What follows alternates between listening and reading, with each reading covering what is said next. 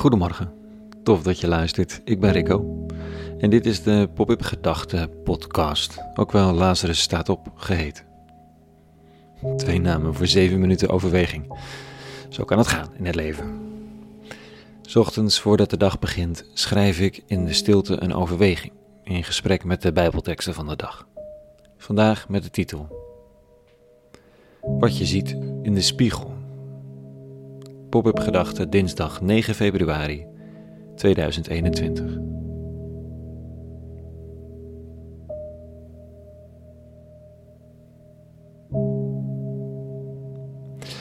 Voor sommigen maken coronakilo's en kappergebrek de dagelijkse gang naar de spiegel wat moeilijker.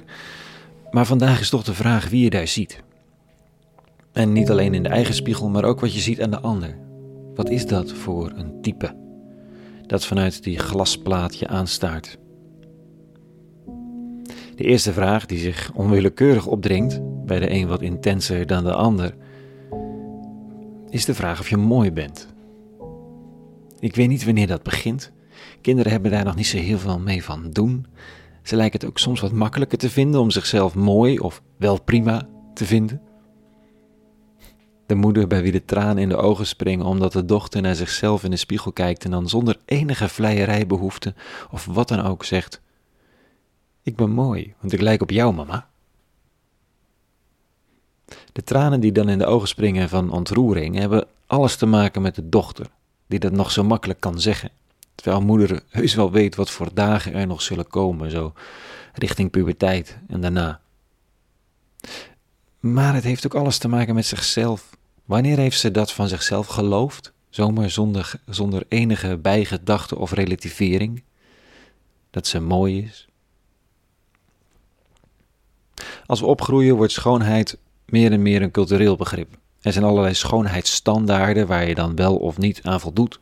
Sportscholen hebben online en offline een uitgewerkt beeld van hoe die standaard in elkaar zit en hoe je daar dan kunt komen, als je hen maar gelooft, je vaste vrijwillige bijdrage offert en je in het zweet werkt om het te bereiken. Garanties tot aan de voordeur natuurlijk, want ze kunnen niks beloven.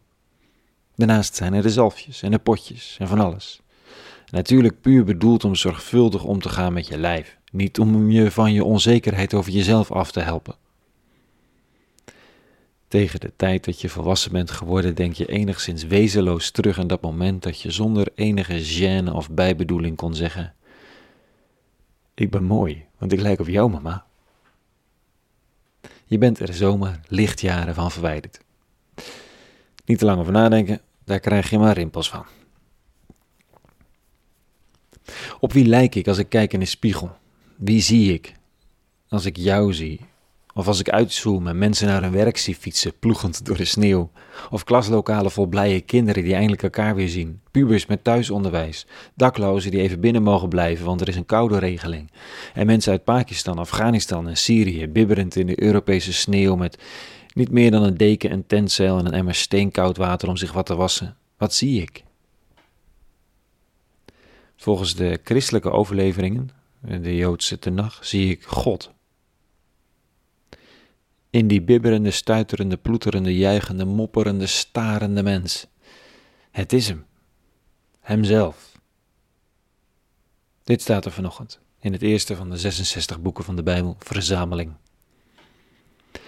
God zei, laten we mensen maken die ons evenbeeld zijn, die op ons lijken, zij moeten heerschappij voeren over de vissen van de zee en de vogels van de hemel, over het vee, over de hele aarde en over alles wat daarop rondkruipt.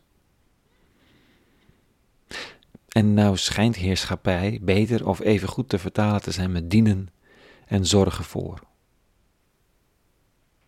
De mens lijkt op God. De mens, elke mens, in rolstoelen, tentenkampen, kantoortorens en ledikantjes, lijkt op God. Dat is wie je tegenkomt als je een andere tweevoeter ontmoet. Oh, en als je in de spiegel kijkt. En er staat die mens iets te doen. Dien de vissen van de zee. Zorg voor ze. Net als voor de vogels van de hemel. De zoogdieren. Dien de aarde. En zorg voor alles wat daarop rondkruipt. Dat staart ons aan in de spiegel. Een soms wat klungelige godheid op zoek naar wie die is met een goddelijke zorgende opdracht. En tot zover vanochtend. Een hele goede dinsdag gewenst. Morgen weer een nieuwe pop-up gedachte en voor nu vrede en alle goeds.